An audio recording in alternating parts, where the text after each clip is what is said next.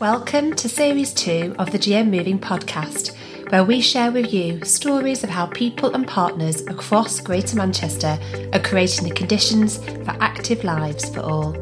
I'm Eve, Strategic Director at Greater Sport, leading, supporting and connecting G M Moving, Greater Manchester's movement for movement. Supported by investment from Sport England, Greater Manchester partners have been taking a whole system, place-based approach to embed physical activity into everything, to enable sustained behaviour change for happier, healthier, more connected communities and active lives for all. In each episode, we share stories of what this looks like in action in each of the ten boroughs of Greater Manchester. Today, I'm back in Manchester Central Library with Annette, Local Pilot Lead in Tameside. And I'm rejoined by Nicole, one of my colleagues at Greater Sport, who supports the Local Pilot network. Tameside is home to over two hundred thousand people. The latest Active Lives results published by Sport England show that over sixty-seven percent of adults in Tameside are active for at least thirty minutes a week. However, the data suggests that disabled residents in Tameside and people over seventy-five are more likely to be inactive than in other parts of G M. You can find out more about the data and insight on the G M Moving website.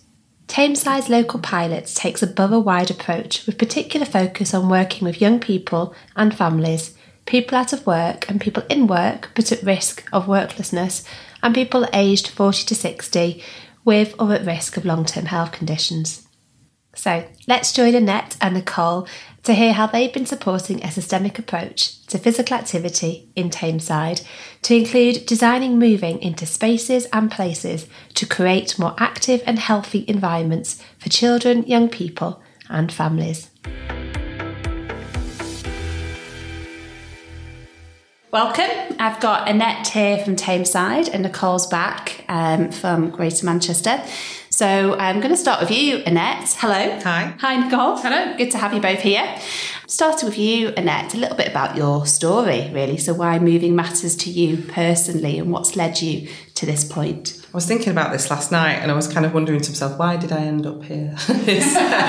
Thinking back to kind of my relationship with physical activity growing up, I've always been active, but I've um, not always been active in the way that kind of like kids were supposed to be active. So when it came to like school P E, contact sports, all that stuff, that was like times of horror for me. I really hated it.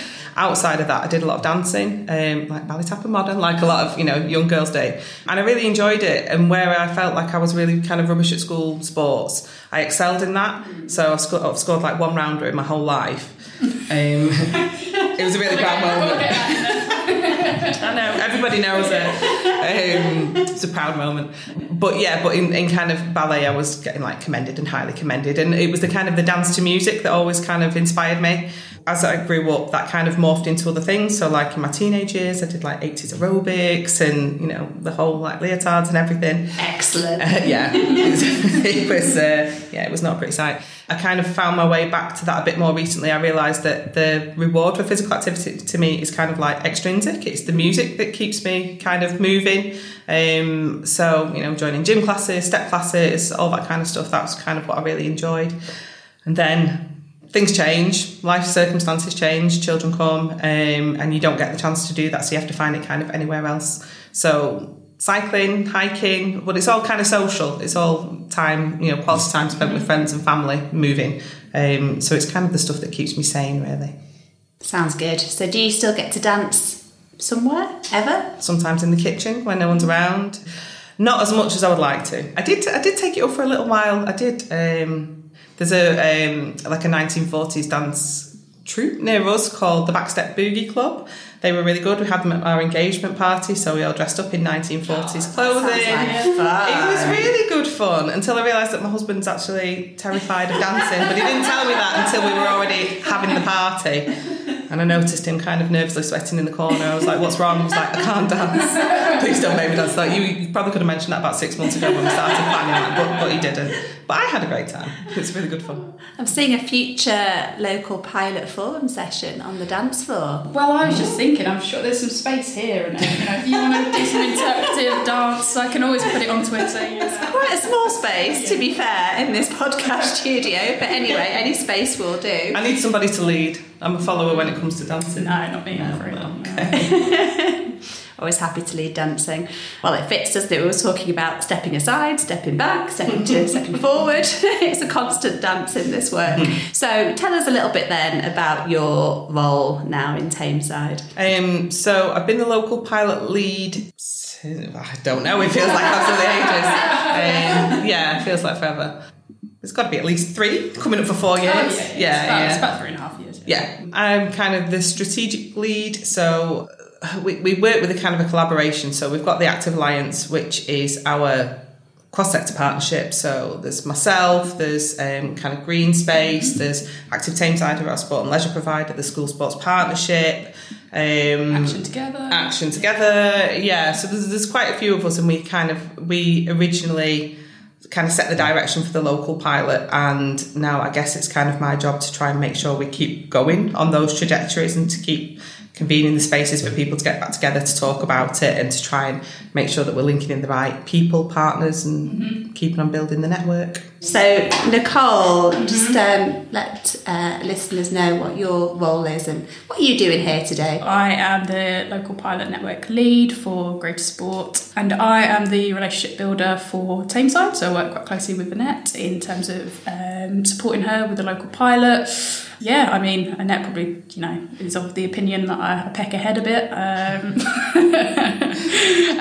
um, what I've enjoyed is that there's there's been lots of different people around the table as well, so it's not the usual suspects. You know, you kind of expect some people to be there, but there's there's a wider remit as well, which is which is really really good to see. Great. I think Nicole's key role is to like reassure me that things are still okay the way they're going, which probably that conversation probably takes place at least once a month of like, is it okay? Am I doing it right? And you're, do, you're doing it very well. Thanks for saying that. In this public forum, you're doing a great job. I suspect relationship building is going to be a bit of a theme through this, but so far, yeah, so reassurance and head pecking, um, which of course was the start of G M Moving, was um, was Yvonne pecking the head of Stephen Pleasant. So, you know, it's a common theme that it's critical to making change, apparently. So we're in Tameside at the moment in terms of the local pilot. Have you got a particular theme in terms of a target audience or locality? This is probably one of the biggest questions that I keep throwing back. Are we doing it right? Because um, I think out of all the localities, we kind of took a slightly different approach. Maybe I took the systemic approach a bit too literally um, in comparison to other areas, because a lot of other areas kind of picked a, one, maybe two kind of focused target areas and really kind of ploughed everything into those areas, whereas we kind of went, well, if it's system- systemic change, the system's everywhere. So when we originally sat down to have the conversations to say, you know, which target audience, we kind of ended up going, well, all of them. And then when we said, well, where is it? Well, it's everywhere. And then kind of went, are we spreading ourselves too thinly? Mm, maybe. We don't we don't have kind of a, fo- a focus area. It's, it's Tameside wide. Obviously, we...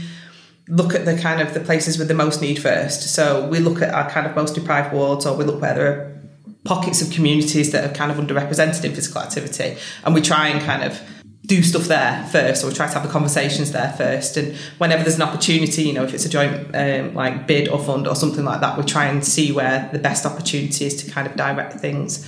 So we're kind of like omnipresent at the moment, it feels like, which actually, yes, we are spreading ourselves quite thinly. So now it feels like we're at a bit of a cusp of change where actually we need to kind of nail our colours to a few particular masts, because now post-COVID we are looking at kind of more delivery, um, less less theory, more delivery, um, and that by its very nature has to take place in a space. Mm. So that's kind of where we're heading now. I was thinking Debbie Sorkin when she talks about systems change, isn't she? She talks about, well, start somewhere, go everywhere. That's pretty much so, what we're doing. So there you go, Debbie. um, and then maybe you go everywhere, and then you come back to somewhere to to take action, target. Yeah, that kind of feels like sense making, and then yeah. you go, okay, where next? Where are we going to focus? So there's a particular phase that you're at as well, really, mm-hmm. in the pilot. So in all of that, in being everywhere, um, what have been some of the key kind of joys so far? Some of the work that we've been doing with children in out-of-school settings, I mean, by its very nature, it's lovely to see kids kind of getting active and getting enthusiastic about things. So pre-COVID, it was like the last thing we did pre-COVID was test out a story walk. Um, we got our inspiration from Oldham. We stole their ideas. um, so they gave us they um, gave us some great ideas and some great tips and advice, and we tested it out, and we got kind of like three hundred kids out in the in Christmas week. I mean, we did Promise Santa, so you know it's a bit, a bit of bribery. Um, Um, it's but, a good tip. Yeah, it was. Book Santa early. He gets booked up very early. Busy man that time of year. um, so yeah, that, that went really well. And what's really lovely is that during COVID, we kind of had self-led trails, so we still tried to kind of carry that forward. We had a, an audio Halloween trail with like potion making and things. But now we're in a position where we can get back out there again. So we had, it's actually, it's happening this week. I think it was Monday of this week, we had a story walk. So we had Where the Wild Things Are. Um, we buddied up with Transport for Greater Manchester um, and their activation funding. And we had a local storyteller called uh, Simon, who is just brilliant. And he's got a really kind of dedicated following from like mums and dads from, you know, young young families. So we had sixty school kids come out with the little Where the Wild Things masks on, and there was a Where the Wild Things thing in the woods, and they had a wild rumpus, and there was bubbles and music, and it was just, it was really lovely. And this was in Chadwick Dam, which is um, kind of a newly refurbished space, for want of a, a better word. So Mayor's Challenge Fund, so it's got the cycling and walking kind of network there, but actually there's been a lot of greening, there's a sensory garden, we've got a very rare black swan that is now on our boating lake, which I believe we're trying to get protection for because it is really super rare. Um, but it was just great to see the kids in that space because they come from a neighbouring um, estate called Ridge Hill. Levels of, you know, high levels of deprivation there. Um, really progressive school with a really kind of switched on teacher who's really kind of keen to get involved in things, and it was really great to just bring them, it's it's literally a stone's throw from the school, but bringing them into that space, you know, spreading the awareness of it, that was that was a really positive thing because those kids are going to bring, they'll drag the parents back at the weekend, maybe go and look at the black swan or look for the wild thing, which is not there anymore because it was a teacher in a costume, but don't tell the kids that. But yeah, that was that's kind of that's something really nice that's happening. So that's the start of what we hope to be a bit of a ten month programme of story walks. And it'd be lovely to see people come from out of area and see some of our beautiful green spaces as well. Sounds wonderful. Mm. It's only stone's throw away from where some of those kids live. But mm-hmm. Did you get a sense of how many of them previously accessed that space? Not directly from the, the children, but it's a space, it's, it's sandwiched between the estate and it's uh, also next to uh, Tameside Glass by C F T, so our hospital effectively. And walking around there, you can see that actually there's not that many families. It's quite a newish space. You do see dog walkers. Um, you'll see the occasional runners. We have a park run there of a weekend, but generally you don't see that many kids there. So I think it could be a sign of, you know, good things. And the more events we put on there, the more kind of we spread the news of it, the more the families are going to know that it's there. Brilliant. So that'd be a great indicator of change, seeing more and more mm-hmm. families in that space. Exactly. I'll have to hang around there for a bit, a bit longer. Yeah, just observing. Yeah, mm-hmm. Doing your little counts and checking out. Well, we'd love to hear. Mm-hmm. And what have you seen, Nicole? Any particular highlights for you in terms of the work in Tameside? Yeah, I mean, I think the, the story walk's a great example, but I think it's also, you've done some work around like pavement games and that kind of thing. Um, Stalybridge Bridge Hub as well, you know, some of the bike pods that you've done. There's been some community investment funds as well that you've done with Action Together. In Tameside, and I think this is a real kind of credit to you and your energy, and there's just there's just a lot going on and a lot being tested, and it's yeah it's just great to see. So thank you.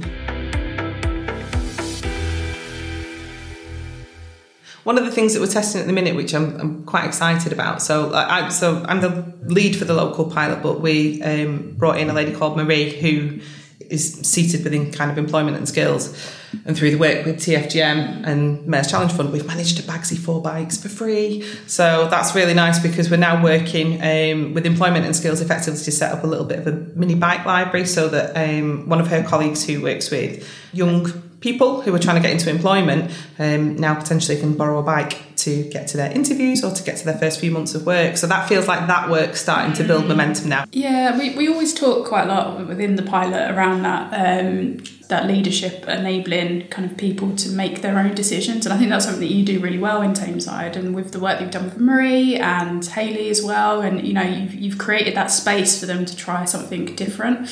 And yeah, I think that's just a really, really good example of that. Hmm. I think it's one of the, the the kind of principles, and I picked this up from somebody else when I was at the um, L G A and Sport England, the residential course, mm-hmm. which is brilliant and everybody should go on it. But somebody was saying that the, the way they kind of like to go about it is to just um, inspire, connect and enable, which I think I've realised, reflecting kind of over the past few years, of the, my main role I think is to do that. more than anything else. Inspire, connect and enable. Yes, ICE. There you yeah. go. She's very icy. Very icy. People love a good acronym there for uh, to capture. And just so again, people listening, because you referred to Marie and her role, you referred to Hayley as well. So what's Hayley's role in this? Oh, Hayley's Hayley's. I've poached her from another area. So there's a lot of this magpieing poaching. Yeah. That sounds like that might be another tip. um, Hayley's just joined us on a twelve month um, a twelve month fixed term. I would love to make it longer, so just put a shout out there for you know if that's a possibility in the future. So Hayley and I first connected, um, she worked in community safety, um, and through various kind of mapping exercises we started to see there's a lot of overlapping areas in terms of cycling and walking, antisocial behaviour, um, isolation, loneliness. So we, we kind of focused in on a very specific example, which was, so there's a block of flats in Stalybridge, and the planners, in their infinite wisdom, who designed them, or the architects rather than the planners, put a really big um, atrium on the outside of it, kind of perspex atrium, which is lovely if you want to kind of walk up your stairwell with your shopping and stay nice and dry, but it's also great for local young people who want to shelter somewhere. Um, so unfortunately there was some antisocial behaviour going on where the atrium was being broken into and young people were sheltering, um, getting up to what young people do. And we started talking about, well, why? Why is this a, a bad thing? And obviously for the residents of that flat it's a bad thing, but actually, if you remove the polarisation between kind of like young and old and you stop the demonisation of young people, what we know is that these young people are just looking for what other people are. Yeah. They want to be warm, they want to be dry, they want to have social connectivity with their friends. And unfortunately, because there's not the provision of the space for them, then they have to find a space by other means. And that then becomes the antisocial behaviour, which are then demonised for. Mm. So Hayley and I um, just had some really open conversations, and we kept kind of talking and mulling things over and thinking, what could we do about this?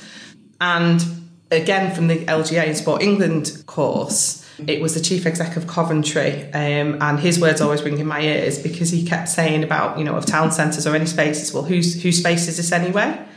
And I kept saying, you know, like, but why are they, whose space is this? Why are the town centres okay for older people, okay for people spending money, okay for people who want to come and do the shopping, but why is it not okay for young people to be there? And the main thing is always because, well, it's antisocial behaviour and people are worried or scared or concerned that there's going to be some damage. Well, actually, there's no provision for them there. So if we're not catering for them, it kind of stands to reason that not great stuff's going to happen.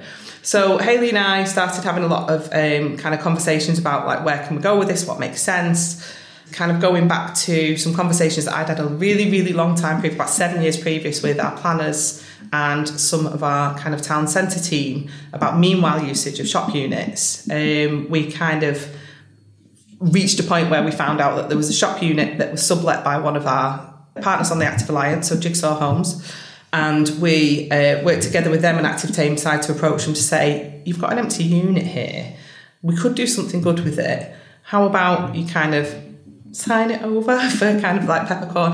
Anyway, we kind of passed that conversation on, we passed the idea on, and we connected some people together. And then through some of those conversations, the lease was sublet to Active Tameside, who have now created a community hub in the centre, right next door to the flats where the problems were happening. They're working with the Edge of Care team, they're working with early intervention, early early support, and the idea is that they're going to bring those young people, divert them away from where their presence is not necessarily a positive thing, and they're going to bring them in and engage them in sport and physical activity, keep them off the streets, protect them from potential of kind of child sexual exploitation or being exposed to the wrong people, and, you know, and physical activity can be the hook that's part of that. So that was a really, really long-winded way of telling you who Hayley is. Sounds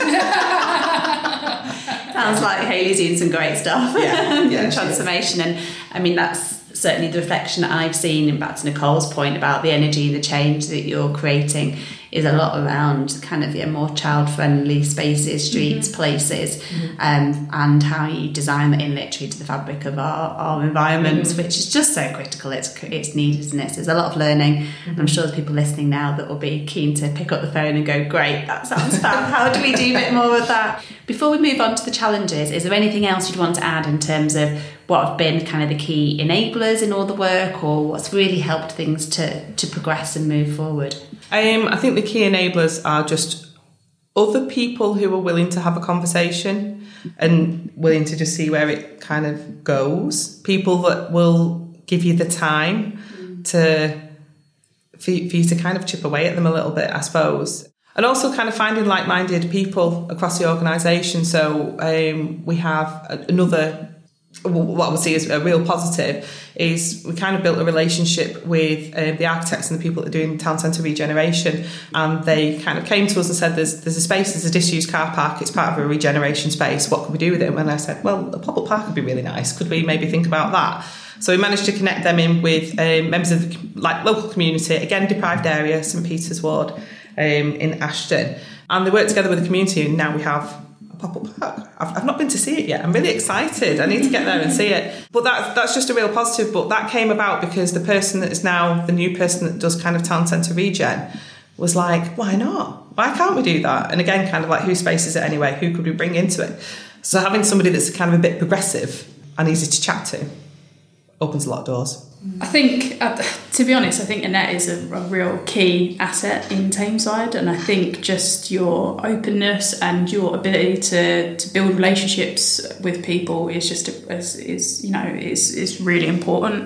Um, and I think you know we've we've kind of joked about the, the fact that you need reassurance, but I also feel like you, you kind of you trust people, and you, you you've got that trust and that passion um, that really drives you in this work. And you know I've seen it firsthand. You get the you get you get palmed off the, the kind of craziest inquiries that kind of come through the council, and yet you're always kind of looking at it with a, a really open mind, and you you know you've got a real attitude around you know okay, well, how can we make this happen, rather than just you know being like um, it's not really my job, but you know it's, mm. you know you really want to do the best for the people in Tameside as well, and that really does shine through. And we've talked, haven't we, about the importance of having that kind of strategic leadership, but you clearly provide to provide enable them the kind of collective distributed leadership. Um, and then at a more senior level, having Stephen Pleasant as a chief exec, who's obviously been our chair for G M Moving since the very beginning and a big advocate for physical activity, for place-based approaches, the whole system mm. working. Um, has that made a difference? What kind of role has he played in this? Um, I think it can't have not made a difference. I think I've been really lucky in that respect because he's kind of paved the way and opened doors in spaces and forums that I'm not present in, so I don't know all the ways that he's done it, but I'm pretty sure that the fact that he's always been really behind it has meant that people have been more willing to talk to me when I come up with some random idea. You've got to be half an hour to chat about something really bizarre. Um, so I know that that's made a difference. And I know also that um, in terms of the active workplace work that we've been doing, so Marie is kind of the outward-focusing active workplace person, and I've been inward-focused. And I've been I've been allowed to run with a programme about managers supporting movement, um, which has been, I think I'm on my fourth session now. So the fact that I've been let loose on other members of staff feels really positive. And I think without the backing of Stephen and, you know, his senior leadership team, to, especially in kind of H R and organisational development, to let me do that, I, I don't think that would have happened. So now it's it's a big a big nut to crack, I think, in terms of the active workplace, in terms of organisational culture. But I think I think that's definitely opened a door that probably for other people might still be closed.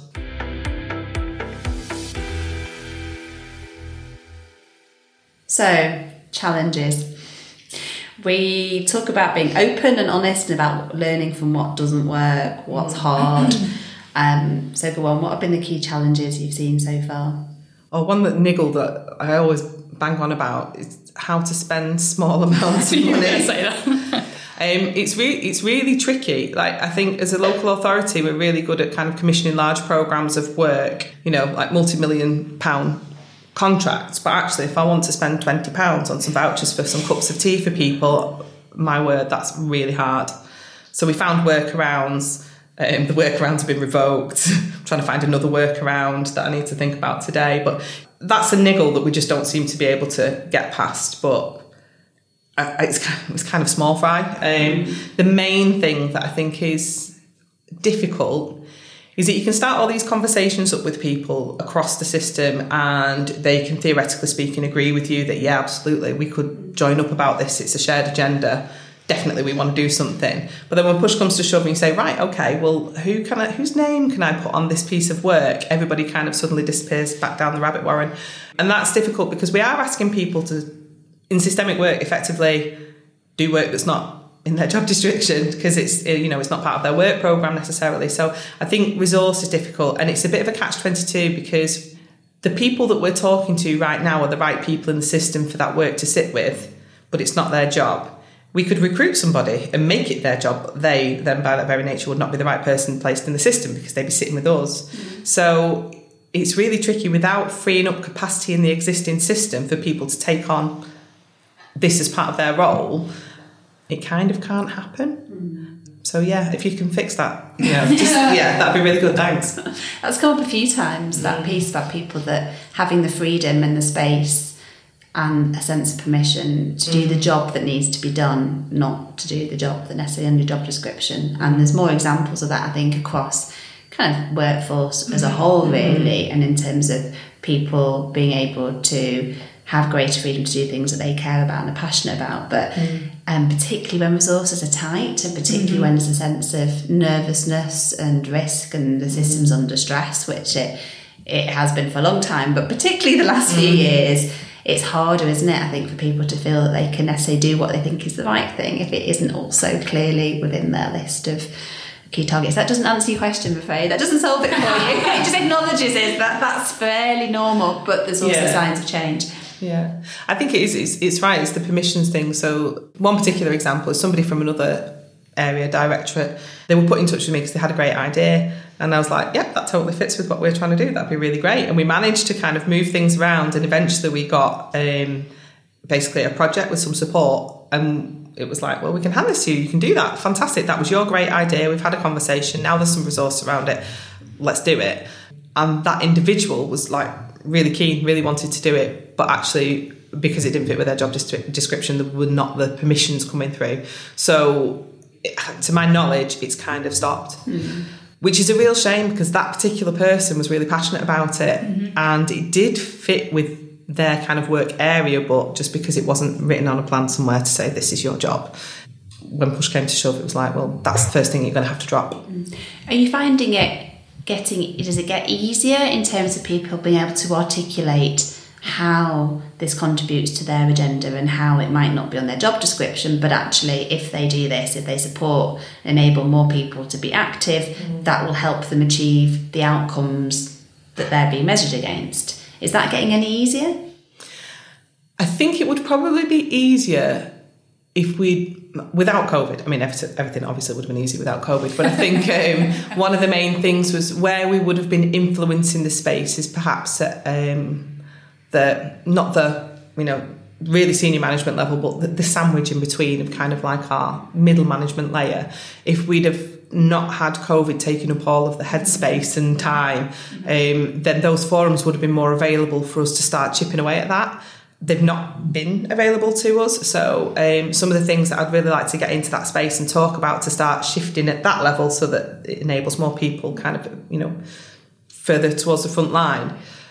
Hopefully that's going to start opening up again. So hopefully I can, you know, worm my way into those spaces and start having those conversations, but it's not there yet. And I guess, so during COVID, one thing we saw was actually some of those governance and processes and things that get in the way of spending twenty quid sometimes. Mm-hmm. Some of those things shifted mm-hmm. in that moment, because there was a real clear sense that there was an urgent job to be done, yeah. and it was everyone's job to achieve that, whatever your job description mm-hmm. told you.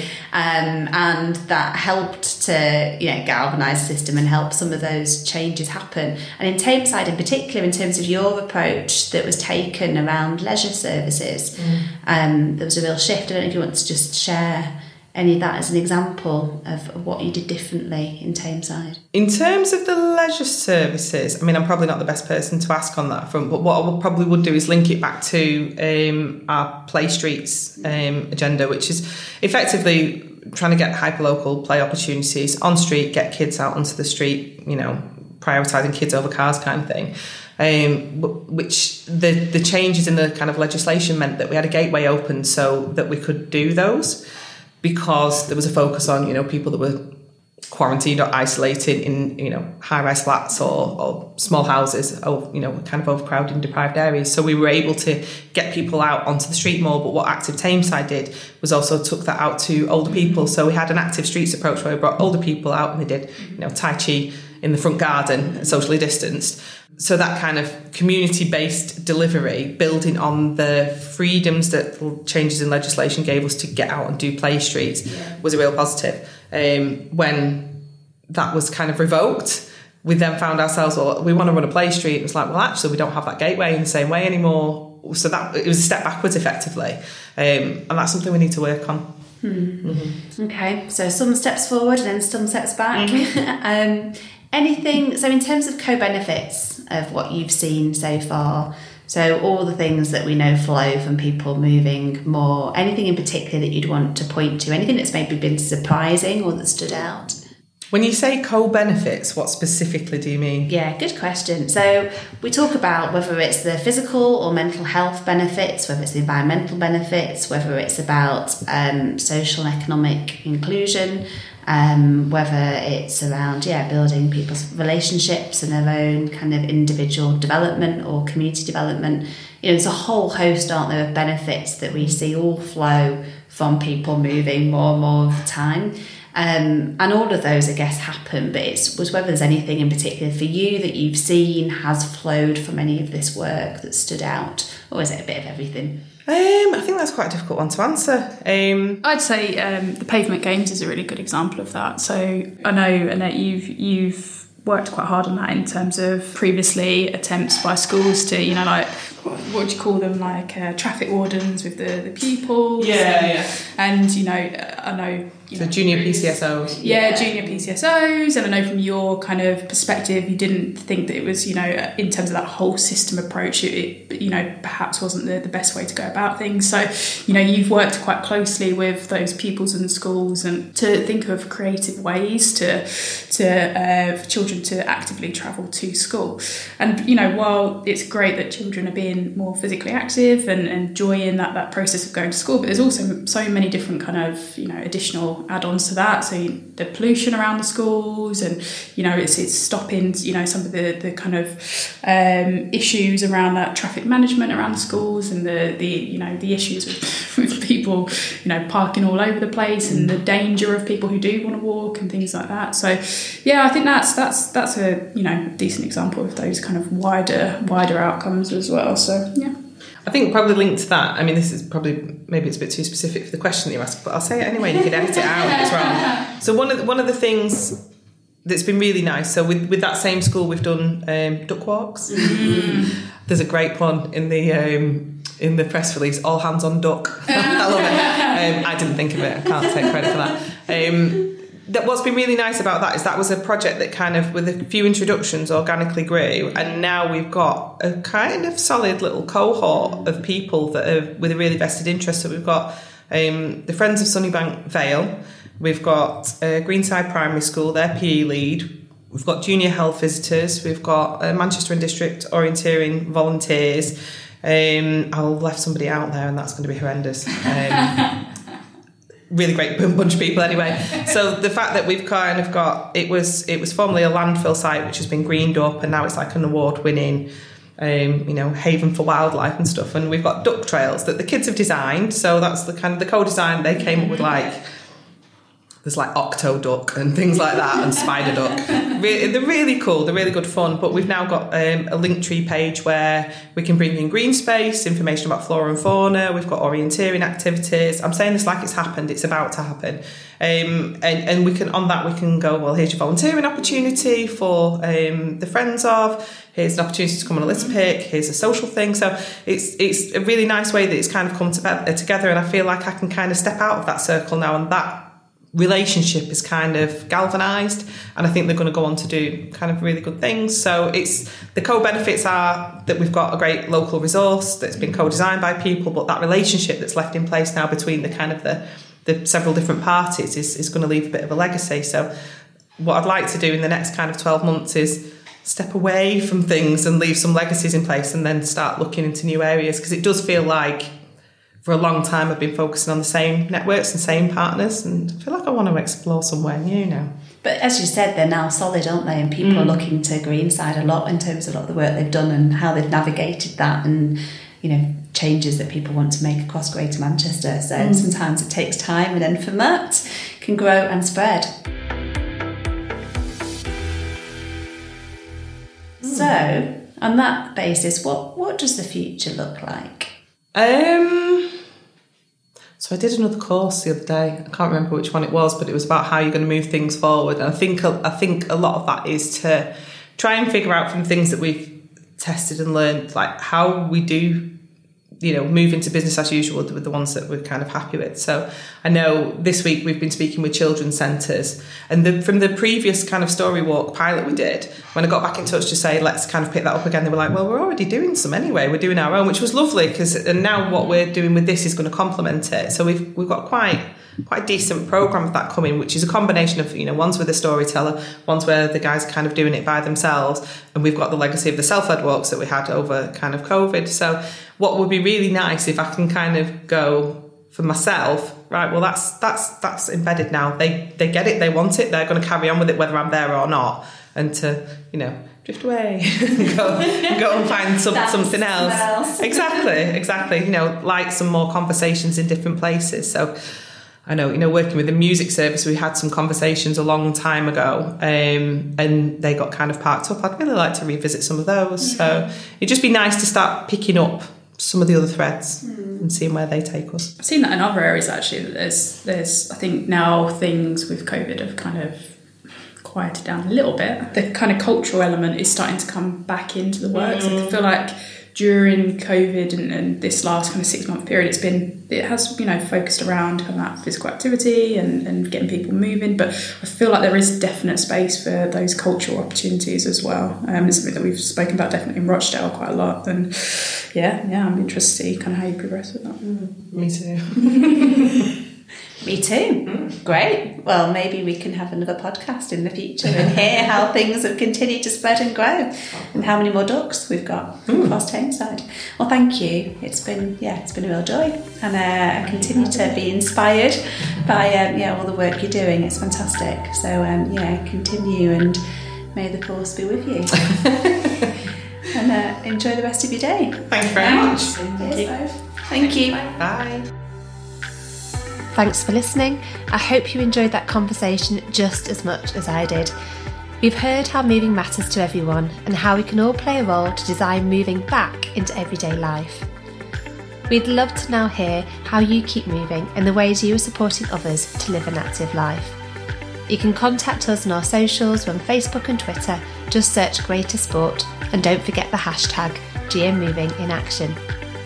Please do share this episode with people and organisations who will find it useful.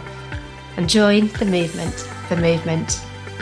A big thank you to everyone who's investing in this work and playing their parts to test, to learn and to make this happen.